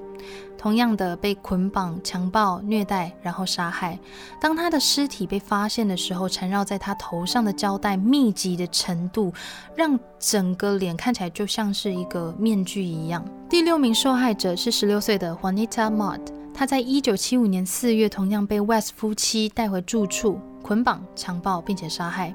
Juanita 的身份和另外几名受害者有一些不一样，在于她曾经是克伦威尔街二十五号的房客之一。也就是说，Rosemary 和 Fred West 认识这名年轻女孩。即使如此，即使他们认识这名年轻女孩，West 夫妻还是对她下手。一九七六年，一位被警方以保护当事人为目的，代称为 Miss A 的青少女，被 Fred 还有 Rosemary 诱骗，并且性侵。Miss A 是 West 家的熟人。他来自于一个受暴家庭，长期受到父亲还有哥哥的虐待以及性侵害。于是 Miss A 就将克伦威尔街二十五号当做他的避风港。而他和 Rosemary West 的关系也非常亲近，什么样的心事都会和 Rosemary 倾诉。然而就在一九七六年，West 夫妻把他带进了一间房间里，他看到这间房里的床上躺着两个被人脱光衣服的少女。Miss A 一看就知道他们现在正在遭受的事情是什么。同时，他也了解到他会是下一个。根据 Miss A 所述，他相信那个时候被绑在房里的两名少女之一，就是 West 家的长女 Anna Marie。当时 Anna Marie 十二岁。第八名受害者是十八岁的 Shirley Robinson，她是 Fred West 的情妇。有关于 Shirley Robinson 和 Fred West 之间的关系，身为原配的 Rosemary 是知情但是默许的。Rosemary 和 Shirley 在差不多的时间点怀孕，然而就在1978年的六月，Shirley Robinson 的孩子即将出生前没有多久，她却失踪了。大多数人认为是 Rosemary West 最后因为越发严重的嫉妒而下手杀了 Shirley。Shirley Robinson 最后被肢解，并且埋在克伦威尔街二十五号的庭院里面。时常会到 West 家帮忙照顾孩子的十六岁少女 Alison Chamber，在一九七九年的八月遇害。同样的，她被 West 夫妻用同样的方式虐待，并且杀害，最后肢解埋进庭院里面。最后一名受害者 Heather West，也就是 Fred West 和 Rosemary West 的亲生女儿。前面曾经提到，Anna Marie 受不了父亲长期的虐待行为，逃家过后，Heather 和她年纪相仿的妹妹 May 就成了 Fred West 下一个目标。过去加注在 Anna Marie 身上的所有虐待，现在全部都落到了 Heather West 身上。Heather 在学校常常会感到很紧张，特别是遇到体育课的时候，因为他就读的学校规定，学生在每一节体育课之后一定要淋浴，并且换上新的衣服。可是 Heather 害怕，要是他把衣服脱下来的话，身上的淤青还有伤口一定会引来其他同学的注意，在家里受暴的这一件事情肯定就会被发现的。所以每一次体育课结束之后，Heather 都会用各式各样的理由拒绝洗澡，并且多次因为这样子的缘故被叫进老师的办公室里。有关于家暴、性侵受害者为什么不敢对外求救的原因，还有受害者的内在跟思想上面的冲突，我们都有在第一季的第三集《史蒂芬绑架案》里面提到。如果对于 Heather 不求救的行为，或者是害怕被人发现的行为感到很疑惑的听众朋友，建议大家可以去听听看那一集哦。在家里，Heather 会极力反抗 Fred 的性虐待还有暴力行为。根据他的妹妹 May West 所述，Heather West 因为庞大的压力还有心理创伤，他会屈着膝，然后用手臂抱着自己缩成一个球状，接着前后摇动，并且对于外界的任何声响都毫无反应，就这样子，有点像是把自己关起来这样。有时候这样的动作会一连持续好几个小时。那么在他十五岁的那一年，Heather West 把家里发生的虐待事件告诉了他的好朋友 Denise。Denise 觉得状况有异，就把这件事情告诉了他的父母亲。很不幸的，Denise 的父母母和 West 夫妻是很好的朋友，所以 Denise 的父母亲就告诉自己的女儿说，Heather 肯定是在说谎，因为他们相信 Fred West 和 Rosemary West 这么善良热情的人是不可能做出这样的事情的。于是这一件事情就不了了之了。Heather West 在十六岁那一年离开学校。那在这之后，他也非常的积极，想要在外地找到一份工作，因为他知道他必须要靠着工作离开家里。一九八七年六月，他迫切的想要获得一个位于 Devon 地区的清洁人员工作。一旦他可以取得这个工作，就代表他可以搬离克伦威尔街二十五号，永远离开这个鬼地方。然而事与愿违，Heather West 并没有被录取。极度绝望的他为此连续哭了好几个小时。一九八七年的六月十九日，Heather West 的弟弟妹妹们都外出上学了，只留下他和父母单独在家。这段期间，没有人知道确切发生了什么事情。West 家的小孩也只知道，当他们放学回家的时候，姐姐 Heather West 就这么样从人间蒸发了。Fred 告诉孩子们，Heather 其实是有应征上一份外地的工作啦，所以稍早前他就已经打包好行李出发了。虽然 West 家的孩子们对于这一个说法感到有点奇怪，可是他们也没有继续追问下去。当然，他们知道自己的父母跟其他的家庭不太一样，也知道那些发生在自己身上的事情是不对的。可是，即使如此，West 家的孩子们还是选择继续相信，并且去爱着自己的父亲还有母亲。一直到一九九四年二月二十四日，这一栋位于英国西南方格洛斯特城内的民宅外，聚集了大批警力。他们拿着搜索令，在克伦威尔街二十五号的后院展开挖掘行动为止。警方在一九九四年的挖掘行动中发现 Heather West 的遗体之后，又接连在庭院、地下室、屋内，还有 West 家过去在米德兰街的住处，以及 Fred West 他在 Mount Marco 的老家附近，找出一具又一具的遗体。由于当时的 DNA 鉴识科学还没有发展成熟，警方辨识遗骸身份的方式，首先必须要列出可能受害者的照片。那么这一些照片通常都会来自于失踪人口的资料库，把这些照片和遗骸的照片去做叠合，透过电脑软体的协助，反复比对相片里面人物和骸骨的五官距离。颅骨形状还有口腔形状是否吻合？那么在这一个过程里面，逐步拼凑出骸骨的真实身份。Fred West 先是因为庭院里面被发现的三具骸骨，被警方以谋杀罪行起诉。而后，他又向警方自白，他在一九七三年间和一九八七年间所犯下的另外九起命案。一九九四年的四月，也就是挖掘行动过后两个月，警方根据 Fred West 接连将他所提到的所有受害者都一个一个找了出来。在克洛威尔街二十五号被发现的受害者一共有九名。而在 West 一家位于米德兰街的旧住处，厨房的瓷砖地板下方，Fred West 前妻 Rena 的女儿 Charmaine，她的遗体被人发现。而在 Much Marco 的郊区被发现的受害人一共有两名，当中包括了 Fred West 的前妻 Rina Costello，还有前任情人 Anne McPhail。Fred West 被警方以十二起谋杀罪名起诉。然而，就在等待审判的期间，他在一九九五年的一月一日新年，位于伯明翰的温森格林监狱里面上吊自杀了。Rosemary West 虽然自始至终都称自己是清白的，确实有许多起谋杀案件，除了 Charmaine 的案件以外，警方都很难以证明和 Rosemary 有关系，也不知道该说是信或者是不信。长期受到这一对夫妻虐待的长女 Anna Marie 在法庭上面勇敢的面对母亲，并且将 Rosemary 还有 Fred West 从他八岁开始就对他犯下的诸多虐待、性侵害一五一十的说出来。另一方面，Caroline Owens 的出庭所做的关键性证词也提供了陪审团一个依据，让陪审团更加了解 Fred West 还有 Rosemary West 他们在挑选受害人的时候，通常都会有什么样的特性。比如说，他们很喜欢在公车站牌附近游荡，然后挑这一些正要回家的人，告诉他们说要不要我载你一程，借着这样子的方式把他们绑回家。Anna Marie 还有 Caroline Owens 这两位关键证人所做的证词，让 Rosemary West 最后被陪审团判定有罪，他被判处终身监禁，不得假释。而 Fred West 的哥哥 John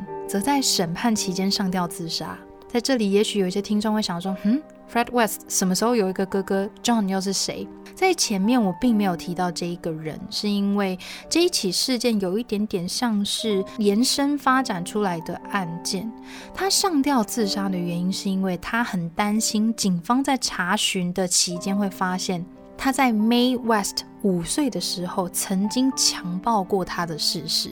因此畏罪自杀。有关于这一起事件，May West 在长大之后接受采访时有提到，他在被自己的叔叔强暴的时候，他是看着他的母亲站在长廊上面，然后什么都不做的，所以那个当下其实也对他造成了非常大的心理创伤，还有严重的冲击。一九九六年十月，市议会决定拆除克伦威尔街二十五号，改建为一般的人行道。最一开始，市议会曾经想过要建立纪念公园，可是他们担心这样子做反而会让这个地点在未来成为某一个你知道热门景点，所以就打消了这个念头，改建成一个人行道。那么，有关于克伦威尔街连环杀人案的介绍还有讲述，我们就到这里告一个段落。在知道这一起案件的时候，面对整起事件里面提到的大量虐待、暴力、性侵，还有乱伦行为，其实第一时间是让我感到非常非常冲击的。可是，在了解了 Rosemary 和 Fred 他们的成长背景还有环境之后，发现也许对于这两名加害者而言，一般常见的道德伦理观念是不太管用的，因为在他们的成长环境里面充斥着大量的性还有暴力。那在这边，我也不是指说，呃，所有受过性虐待或者是暴力对待的幸存者，未来都一定会做出像是今天案件中提到这两名加害者一样的事情。而是在了解了他们的成长环境之后，会发现他们从小被灌输的观念会使他们相信这是一个很稀松平常的事。那当然，我们也不是在说，因为了解了这些事情之后，我们就应该要原谅他们在这之后对别人做出的伤害还有虐待行为，因为理解和认同是两回事。那么，在这一些极端的案例里面，我们也许就可以从当中了解到，为什么是什么样的原因造就这一些事件的发生。对啊，其实在这个案件我们录音之前，我们一直都有在讨论这个案件的各个不同的段落。听下来，我第一次接触到这个案件的时候，我也会觉得什么啊，也太夸张了吧？这到底是 what？对。但是你后来仔细的去听了一下这两个人，就是 Fred 跟 Rosemary 的成长过程。从他们所受到的对待，到他们接下来对他们小孩的对待，跟他们一直以来传下来的价值观跟道德观，嗯，有点像是他们感觉是有自己的一套价值观跟道德观，是没有办法用现在我们普世的价值观去套在他们身上的。当然，像小宇宙刚刚提到的，我们他们所做出来的事情是。我们不能够接受的，包含他们的性侵杀人这一块，我们是真的是没有办法接受，没有办法沟通。但是他们所受到，你如果站在一个你是一个小孩，但是你从头到尾都是被这样带大的，以他们的角度看，你没有办法断定说这个是错的，因为对错本来是相对的东西。你如果只是站在他们他们单一的角度去看这件事情的话。在他的观念来说，这就不是错误，这这是再正常不过的事情。是啊，而且一方面，Fred 他也对于这样子的一系列的行为，他都会觉得这很正常啊。嗯，其实有关于 Fred West 他在跟警方提到有关于家里的描述的时候，其实我是个人是比较偏向于相信他的说法的，因为他在后期有很多的行为都一再的显示出，实际上他是一个。他真的觉得这就是理所当然，包括乱伦，包括，嗯，我的女儿就是我的东西，我生你，我养你，所以我有，我有那个权利去去就是对你出手。当然，这个是不正确的，因为非合意性交在任何情况下面都是不对的，因为那会造成伤害。可是，在 Fred West。这一个案例下面，你会注意到他的很多行为都是基于认为这一件事情非常正常。所以我个人虽然说找到资料说法有两种，但是我是比较倾向于觉得他应该是他的父亲或者是母亲曾经有对他做过一些事情，或者是曾经在他面前有做过一些让他让他的价值观产生变化的事。嗯哼，这跟我们上一集 Catherine Knight 的集数中提到的也很类似情况。其实我们连写稿的情况都很类似，因为我上一集也是找到了两种互相冲突的版本，就特别是关于 Catherine 的妈妈对于 Catherine。他到底有没有把他对男女之间的姓氏这一块的不满，或者是比较一些扭曲的价值观，直接灌输给当时还年幼的 Catherine 身上？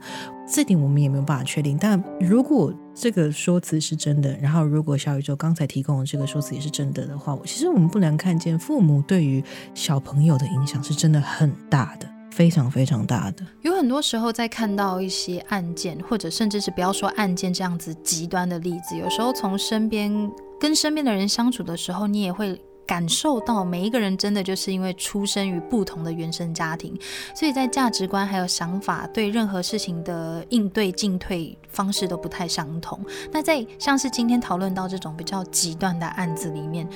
嗯，因为其实这个案子里面讨论到跟接触到很多，其实是比较嗯。就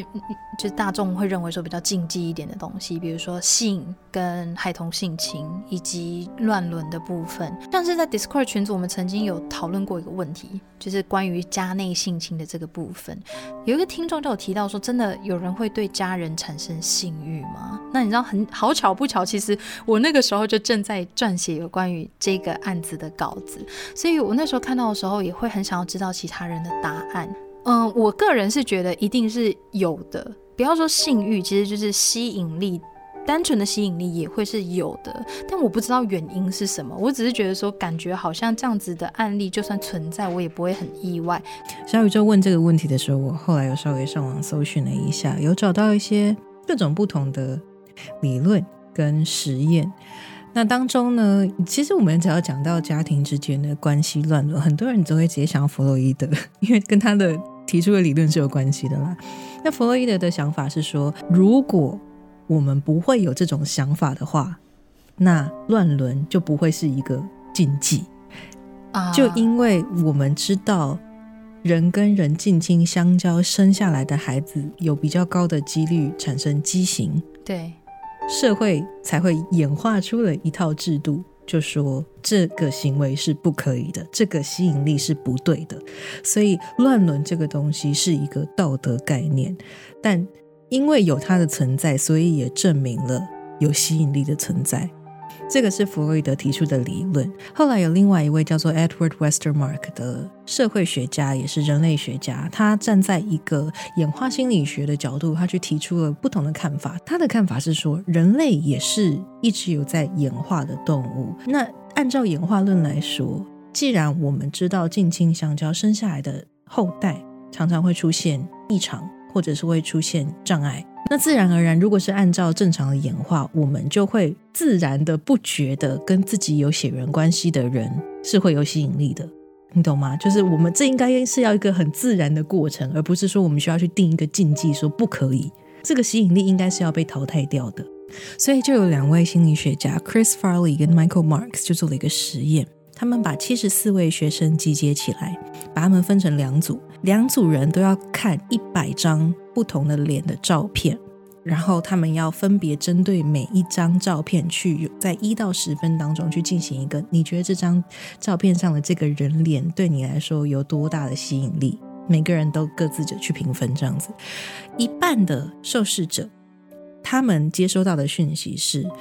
其中有一些人。跟你是有血缘关系的，就是在这一百张照片里面，其中有一些人可能是你的近亲，可能是你的远亲，反正他们是跟你有血缘关系的。那这些受试者在个别进去接受测试的时候，他们收到的照片是有稍微被调整跟合成过，让让部分的照片跟他们看起来是蛮像的。另外一组人，他们得到的讯息则是，这就是一百张陌生人的照片。可能是别人的家人，但就跟你没关系。这样，如果是按照我们刚才提到的 Westmarkian Theory，它的评断是说，按照演化论看起来的话，人跟人之间如果有血缘关系，那这个吸引力应该是要被自然淘汰掉的。所以说，这些受试只是看到说跟自己很像这个脸，他们应该不会觉得有吸引力才对。嗯，照理来说应该要这样。对，照理来说应该是要这样。可是按照弗洛伊德的理论，这样子的脸。反而会更有吸引力才对。嗯在这两组当中，我们先来看那一组一百张照片都是陌生人脸的这一组，他们会觉得有一些脸如果跟他相似的话，他们会给他比较高分。就他们会觉得说，哦，这跟我很像啊。那也不能说跟我很像，就是他们会觉得有这个熟悉感，他们会给他比较高分。换言之，就是比较有吸引力。但在另外一组人，当他们知道说这些跟我有一点像的人可能是我的亲戚的时候，他们会把这些脸反而评到比较低分。嗯，所以 Farley 跟 Marks 的这个实验，基本上就是印证了弗洛伊德的说法：在不知道这些人跟自己有血缘关系的情况下，跟自己越相近的人，你会觉得他更有吸引力。这其实也跟一种亲近感有关系，因为我们常常会受到跟我们自己有相关的东西、我们自己熟知的东西的吸引力会比较强大。那弗洛伊德的想法说，乱伦是一个社会框架，是一个社会贴上的不好的标签，说这个行为是不对的。也就是因为我们知道有这件事情，所以我们在看到跟自己很相似的脸，然后知道说这个人可能跟我有血缘关系的时候，因为有这个框架，因为有这个制度在，我们就会觉得他其实没有那么有吸引力。刚好是两个相反的想法，但是 Farley 跟 Marx 的这个实验，最后他们得出来的结论是比较跟弗洛伊德的推论是一致的。所以在看今天这个案子的时候啊，还有刚才小雨就提到 Discord 上面的问题，说跟家人之间会不会真的有产生性欲？其实你要说真的，我觉得你人啦，人这种生物对任何事物都可能会产生性欲。嗯，因为每一个人的性癖真的是不太一样，所以对于家人会不会产生性欲，我相信一定是有部分的人真的是会有这样的情况。那对于家人之间会不会产生吸引力？按照我刚才提到的这个小实验跟弗洛伊德的推论的话，是啊，是会产生吸引力的。但是在看今天这一起案件的时候，我认为 Fred West 对于他的孩子们，还有这些青少年们，并不一定是出于性欲，所以才会去强暴。因为关于强暴这件事情，不一定都是起源于性欲。嗯，不一定都是泄欲，性侵这一件事情，它有时候并不是因为单纯的想要解排解欲望，有，但是不一定是。所以我们那个时候在讨论说，为什么会有家内性侵的事情？那性侵这件事情的原因源头又是来自于哪里？因为大多数听到的案例里面，通常第一个想法都会是说啊，他应该就是性欲旺盛之类的。第一个想法有时候会有这样子、这样子的解读，但实际上性侵的起因有很多种。那像刚刚 Dylan 提到的，还有就是我们在这一个案子里面有提到的，不论是 Rosemary West 她自己的爸爸，对于身为女儿、亲生女儿的她，都会做出这样子性侵、乱伦的行为。在这之后，Rosemary 遇上了 Fred 以后。他的爸爸对这一件事情是非常无法接受的。那这当中，我看见的个人认为，这并不是出于一种爱，而是一种我的东西被抢走的一个不开心。关于性侵犯的这个部分啊，其实大致上可以分为三到四个种类啦。我们刚刚有提到的，呃，有一些人是真的是因为性欲的关系，他无法克制。然后就会去强迫别人，这是一种。那另外呢，有提到像今天的案件里面，我们所认知到的，比方说，呃，Rosemary West 的爸爸，还有 Fred West，他们两个人呢，或许都是落在我接下来要提到的三个类别之间的。第一种类是 Power Rapist，这种是力量上面的彰显、跟占有、跟主权宣示，跟今天所提到的 Fred West 还有 Rosemary 的父亲。蛮类似的。第二种是 anger rapist，这种人是因为愤怒，或许他对女性有特殊的仇恨，在他的人生当中，或许哪一个节点，他对女性产生了不可磨灭的仇恨的时候，基于这一点，或者是他个人对于这个个体，不管是男性或女性，产生了愤怒，然后。用报复性的去性侵对方，这个种是 anger rapist。再来第三种是 sadistic rapist，是属于虐待式的性侵。他们享受在对方受到痛苦这个过程，他们或许不会是直接的肉体上的性侵，或许是透过其他的物件来性侵这个对象。不管一样是不管是男是女，因为性侵的案件当中，男女都可能会成为受害者。但这一类的性侵犯呢，或者是性暴力犯者呢，他们是会透过看到对方正在承受莫大的痛苦，去得到他们的满足感。其实大家有可以想象成，就很像是一块布，sexual gratification 就是对于性欲满足的部分，还有 power 力量的部分，anger 愤怒，还有 sadistic，他们各是这一块布的四个角。你把一颗球落下去，这个这个球可能是。停在这一块布的任何一个地方，这四个点并不是完全分开，你一定是属于个别哪一个类别这件事情，而是说，像 Fred West，他可能是属于 power 跟 sadistic 之间，因为这是力量的彰显，但他也会虐待他的受害人，他并不是性侵而已，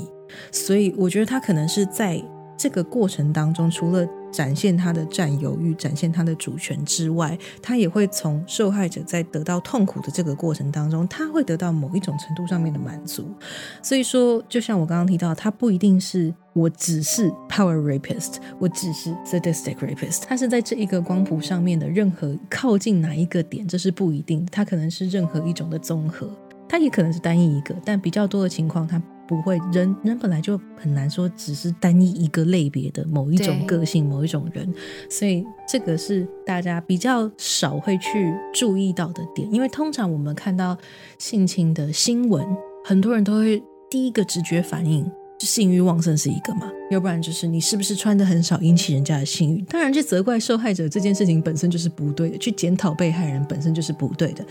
但你会直接的去联想到说，是不是因为这个人引起了你的性欲，所以才是性侵？这件事情是有一点太过单一跟单纯的想法。应该说，产生性欲这件事情背后就有可能有很多复杂的原因，所以没有办法像是 Dylan 刚刚提到的，你用单一的方式去论断说他今天会性侵或者是被性侵，一定是因为什么？嗯，穿太少、穿太露，或者是对方只是一个性欲旺盛的变态，有时候。不只是这样子。那透过今天的案子，大家也是会知道说，关于性侵这件事情，其实不管是性侵，或者像我们之前提到的像暴力犯罪这类的事情，我们常说暴力跟犯罪跟被性侵这件事情不分男女，受害者不分男女，加害者也不分男女，所以也不是说只有女生会受害，男生也是会受害。那也不是说只有男生会去加害别人，女生也是会加害别人。或许比例上来说还是会有差距，但我们也想要表达说，不一定真的都只有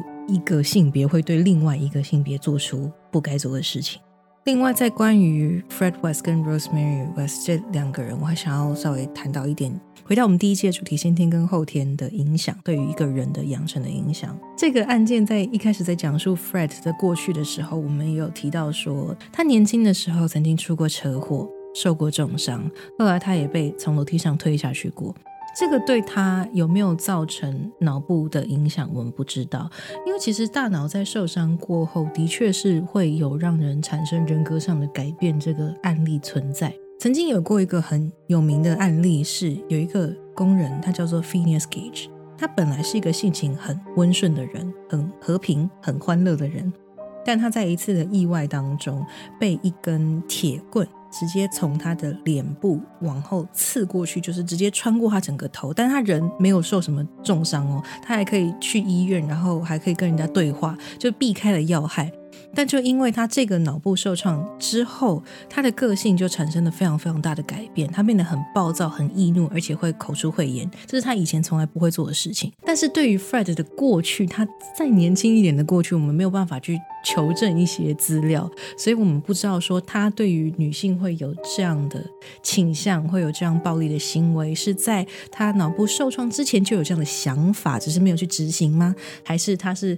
脑部受创之后才会有这样的倾向，而他的大脑是真的因为这样的受过重伤之后有产生影响吗？我们也不知道，只是这是一种可能。另外，我们再来看 Rosemary West 的部分，她出生之前，小宇宙就有提到她妈妈曾经有接受过电击治疗。我们现在都知道，怀孕的期间，妈妈跟宝宝的健康整个是非常息息相关的。Rosemary 的妈妈在承受那么多次强烈的电击，体内会不会产生一些化学物质，会不会对胎儿造成影响，我们也不知道，这也是很有可能的。所以她可能先天上就有一些因素去影响到他这个人的人格成长。加上 Fred 跟 Rosemary 这两个人后天的成长环境，我们今天都有提高好几遍了。他们两个的成长环境都在我以外人的角度看来，他们都也有有点相似，而且都很扭曲。他们被灌输价值观都很扭曲，所以这两个人是不是因为先天或后天的影响，加起来真的就是一个灾难性的组合吗？我认为这是一个蛮有趣的讨论的点，因为他好像就直接的把我们第一季所讲的先天跟后天通通融合在一起，凑成一对情侣，然后就产生了后续的这么多的案件。那在这一集的内容当中，我不知道大家有没有注意到。呃，Fred West，他常常可以在好不容易快要被抓到的时候，又又被他溜走了这样子。原因通常是因为受害者不想要，也不敢，没有办法，他真的没有办法克制自己面对加害者时候的恐惧。以至于拒绝出庭，那这样子的状况其实也是非常常见的。包括 Fred West 的妹妹 Kitty West 在被自己的亲生哥哥强暴，甚至怀上了哥哥的小孩之后，最后面她还是没有办法出庭。对啊，你今天稍早有在本片里面有提到说，呃，受害者上法庭必须要重新透过回忆去再次经历过那个。那样子痛苦的过程，对他们来说是偌大的折磨，更何况是年纪小的受害人。对啊。除此之外，我有想到说，他们只要出庭，必然就是必须面对到他们的加害者，那是需要多大的勇气啊！你需要去面对你的噩梦。再来就是媒体的部分，当你站进法庭，站到那个证人台上去诉说你自己的经历的时候，除了对方的辩护律师会去质疑你所说的点。对啊，包括你可能一时之间记不清楚的地方。对你，你除了你你的痛苦会被质疑之外，还有坐在底下听的人，还有坐在底下听的媒体，在听到你的故事之后，出去再写，又被更多人知道。即便你今天可能会因为嗯还未成年，然后你的姓名被保密，但你就知道人家是在说你啊，你自己是知道的。那这样的折磨，并不是所有人都承受得起的。所以，虽然我们会认为说。你要站出来，你要把话说出来，这样的人才能够得到处罚。但我们也能够理解，不是所有人都有这样的勇气。嗯，所以对于一些在紧要关头却拒绝出庭这样子的事情，有时候有更多时候，对于这样子的状况是可以是可以同理的，因为就像 Dylan 所说的。那样子的痛苦是他们在承受。其实说真的，身为外人，我觉得真的是不好去跟人家讲说，我觉得你应该怎么做才对，你应该要出庭啊，你你应该要去面对这一个人，然后让他绳之以法。但是那一份痛苦，另外还有一点就是，这个人真的会绳之以法吗？对，还不知道。你今天豁出去了，你也不晓得说这样子，你你豁出去，你把你的伤口在大庭广众之下给大家看了之后，然后呢，如果这个人没有被绳之以法，然后你揭开了伤疤，还要去承受其他的，也许甚至跟你不相干的人的批评，然后这些批评是毫不留情的，这些都是。当事人在承受的痛苦，不是我们外人在承受的，所以以一个外人的角度来说，我会对于每一个人的选择，不论是受害者最后选择不要出庭，或者是受害者的家属选择最后面不想要再走过一次法庭的流程，去看那一些证物，去看自己深爱的人。被分尸之后的那一些血淋淋的照片，完全都是可以理解的。这并不是外人有那个立场去指手画脚的。我个人是这么这么想的。那刚才我们有提到说，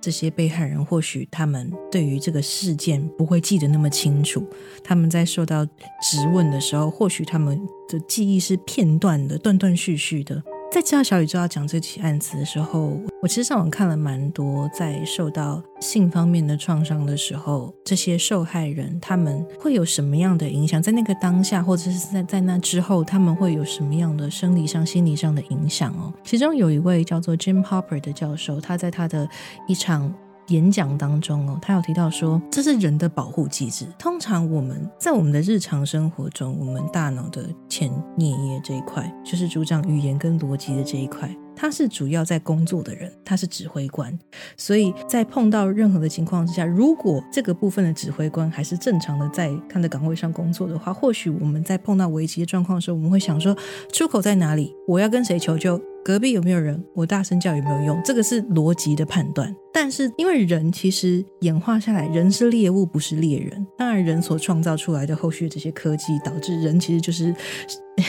人人类对大自然伤害很大。但是你就一个演化论看起来，人其实并没有很强啊。所有的动物都可以把我们很轻易的杀掉，人其实是一个猎物的角色。然后那在 Jim Harper 教授的理论当中，他是说，在人进入一个生存危机的状态。你感觉到你自己的生命、你的生存受到威胁，非常强烈的威胁的时候，你的前颞叶是会直接宕机的，它会一秒切换到有点像是电脑宕机的时候那个紧急恢复装置。那这个恢复装置是什么？这个恢复装置就是人脑内的另外一个部分叫 amygdala，它控制了所有最强烈的情绪，包含呃愤怒、恐惧。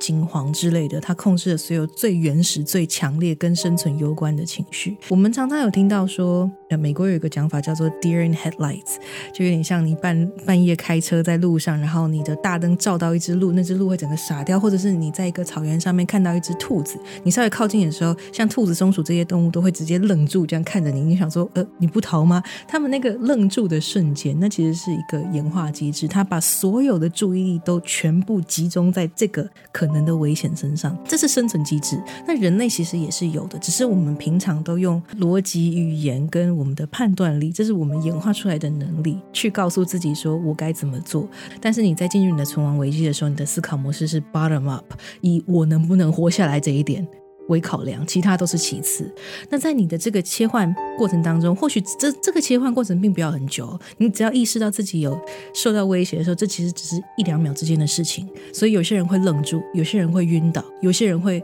整个像瘫痪掉一样动不了。Jim Harper 教授在他的演讲里面就有提到说，呃，性侵受害者在受到性侵害的当下，他们其实是很有可能这个生存机制切换进来的时候，换他站上指挥台的时候，这个人的注意力或许他只会完全一边抽离，因为他精神上为了心理上为了自我防卫，他会潜意识就控制他，他就整个人已经抽离了。那他专注的点在哪？或许他能够记住的，就是记到非常非常清晰，就是比方说加孩子身上的味道。或许这个人手上的烟味很重。或许他倒下来的时候，他看到天花板上的灯一直在闪。或许他往侧边倒，他看到的是一个桌角，然后那个桌角上面的油漆斑驳的要脱落了。他没有办法很完整的去评估这整个状况跟这整件事情，然后没有办法去记得很清楚每一个细节。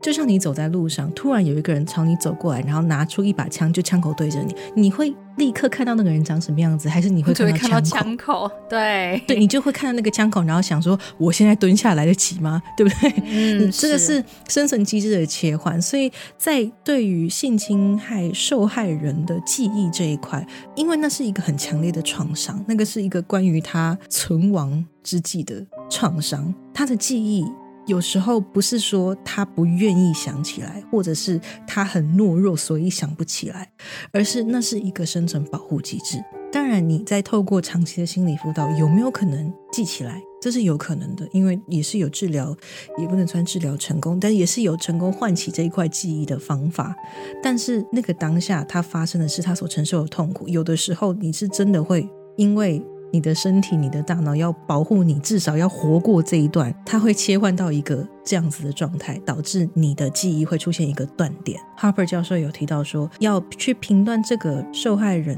有没有受到性侵这件事情的时候，警察也是需要接受训练的。他要怎么样去问这个受害人？他要怎么样去引导这个受害人把自己的经历说出来？这也是需要非常小心的一件事情。因为你如果直接一劈头就直接问说你有没有被性侵，什么时候发生了，在哪里？或许你直接就已经触动到了人家的创伤，他就像是 Heather West 今天在案件叙述中提到的反应，他会有一个抱着膝盖，然后前后摇晃，什么声音都听不进去，什么刺激都接受不了，都传不到他身上的这种感觉，一个创伤有可能，这有可能是一个 PTSD 的反应。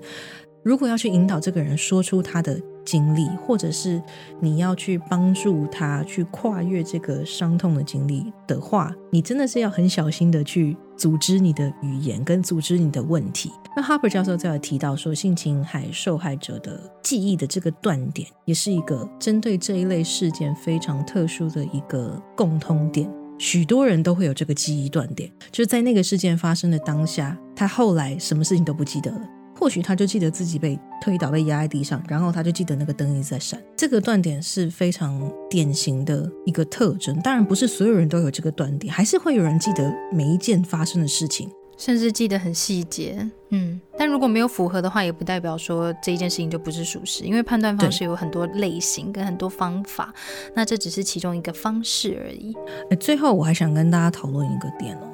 关于性侵犯是不是有教化可能这件事情哦，这件事情也蛮常会嗯拿出来讨论的。对啊，你不要说杀人犯，杀人犯能不能被教化？这个